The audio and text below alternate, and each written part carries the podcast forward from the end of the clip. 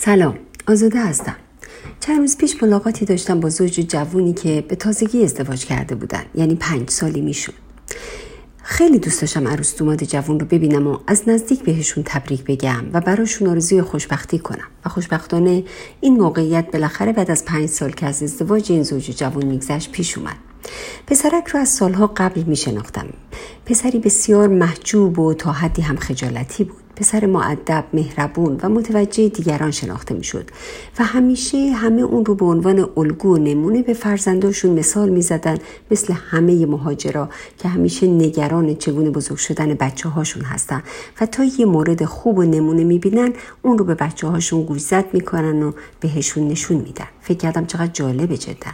ما مهاجرا به خصوص گروهی از ما که ادعا می‌کنیم تصمیم بزرگ مهاجرت رو به دلیل نگرانی از وضعیت آینده بچه هامون گرفتیم همیشه چشممون به دنبال الگوهای صحیحیه که بچه هامون رو با اون الگوها مطابقت بدیم و اونها رو به اون سمت هدایت کنیم که البته اگر این کار الگوگیری به درستی انجام بشه خیلی هم روش درست و جالبی مشروط به اینکه این الگوگیری همراه با سرزنش و مقایسه نباشه. خب بگذریم از این قصه. آره داشتم فکر می‌کردم. اون زوج جوون رو دیدم. با اونها شروع به گفتگو کردم. در اثر این مکالمه تقریبا 20 دقیقه ای که با اونها داشتم متوجه شدم که به قول این جایی ها something is wrong. یعنی یه چیزایی توی این گفتگوها به نظرم درست نمی اومد به نظرم رسید که پسرک اگرچه قبل از ازدواجش هم کمی خجالتی به نظر می رسید ولی امروز کاملا با گذشتش متفاوت شده بود.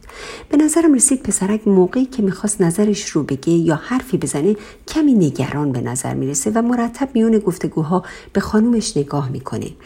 اولش فکر کردم شاید عشق و سرخوشی ناشی از شروع یک رابطه رمانتیک و عاشقانه است. ولی بعد کمی که گفتگوهامون اوج گرفت و پیشتر رفت متوجه شدم نه انگار داستان فراتر از عشق رمانتیکه. بیشتر شبیه ترس بچه ها از والدینشون به نظر می‌رسه. مشاهده این رفتار تقریبا غیر متعارف پسرک باعث شد تا من مشاهداتم رو در طول روز نسبت به این زوج جوون دقیق تر کنم و تا حد امکان متوجه رفتارهاشون نسبت به همدیگه و نسبت به دیگران حاضر در جمع باشم. پسرک کاملا تغییر کرده بود. اگرچه هنوز هم خیلی موجه و معدب بود ولی ترسی در چشماش موج می‌زد که قبلا اون رو ندیده بودم.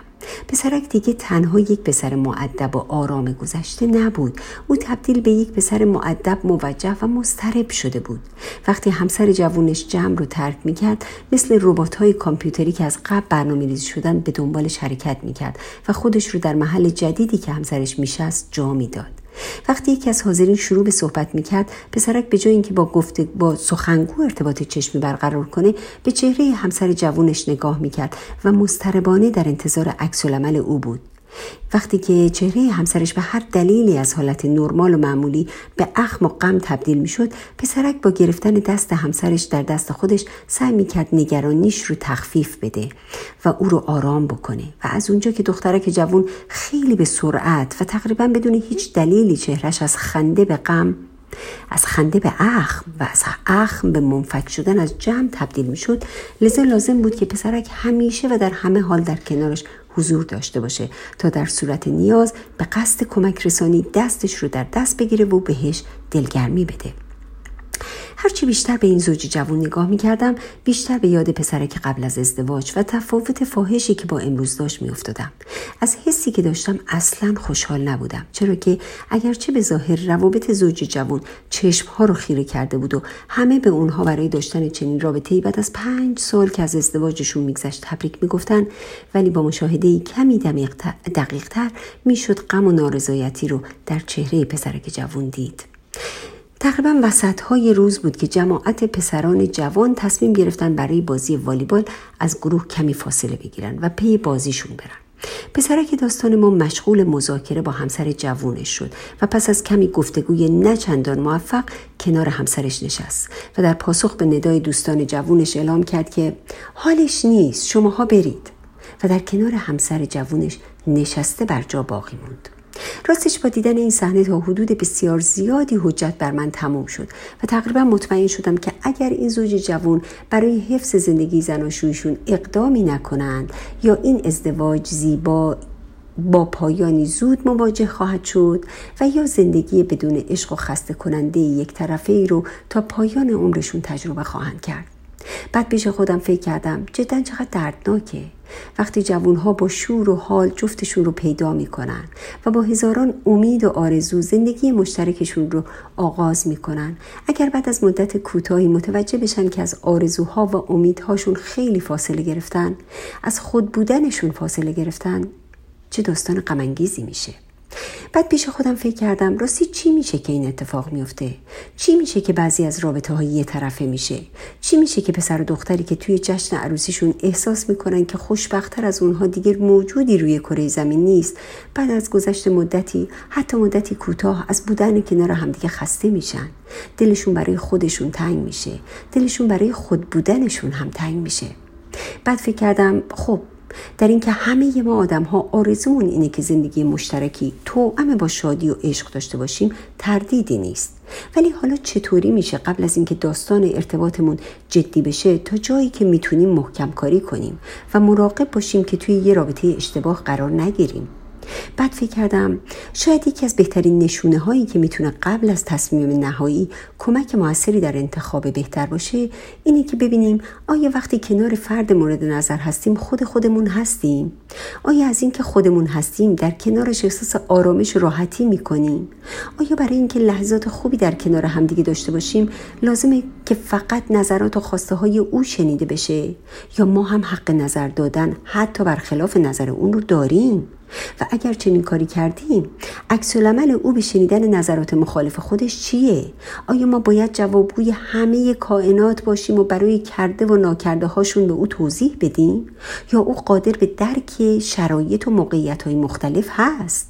و عکس های کاملا منطقی به موضوعات و موقعیت ها نشون میده. خلاصه داشتم به این موضوعات فکر می‌کردم و توی دلم نگران وضعیت موجود این زوج جوون بودم که صدای زنگ تلفنم سلسله فکرهامو پاره کرد. مادر تازه داماد بود که زنگ می‌زد. سلام و حال احوال کردیم و جویای حال عروس دوماد جوون شدم. گفت متاسفانه تصمیم گرفتن از هم جدا بشن. با کمی تعجب دلیلش رو پرسیدم و اون وقت بود که مادر پسرک درد دلش آغاز شد و گفت انگار این سه سال پسرم توی زندان بوده. اجازه هیچ کاری بدون تایید خانمش رو نداشت. رابطش با ما و تمام خانواده تقریبا قطع شده بود و دیگه حتی دوستای سابقش رو هم نمی‌دید و باهاشون ارتباطی نداشت. بهش پیشنهاد کردم که خوب کمک تخصصی بگیرن. ولی گفت پسرم اونقدر خسته است که فقط می‌خواد سایه این ازدواج از زندگیش به طور کامل پاک بشه و هیچ نوع کمکی رو قبول نمی‌کنه. متأثر شدم. ولی کاری هم از دستم بر نمیومد کمی بهش دلداری دادم و ازش خدافزی کردم. بعد پیش خودم فکر کردم. چقدر خوبه که همه جوونا دختر و پسر کمی آگاهیشون رو نسبت به این نوع مسائل بیشتر کنن تا خدایی نکرده دچار خطایی در انتخاب نشن. انتخاب یک همسر خودمحور و کنترل کننده انتخاب همسری که بعضا با مشکلات شخصی و قبلیش وارد رابطه جدید میشه و اون رابطه رو هم نابود می‌کنه. و متاسفانه تأثیری که بر روح و جسم فرد آسیب دیده از این رابطه می‌ذاره گاهی اونقدر زیاده که تا سالها زندگی فرد رو تحت تاثیر قرار میده و سلامت روح و جسمش رو به خطر میندازه. خب فکر کنم امروز شدت تأثیرم از این ماجرا باعث شد که خیلی طولانی فکر کنم. منم تا فکر بلند بعدی همه شما شنونده های عزیز فکرهای بلندم رو به خدا میسپارم. تا فکر بلند بعدی خدا یار و یاورتون باد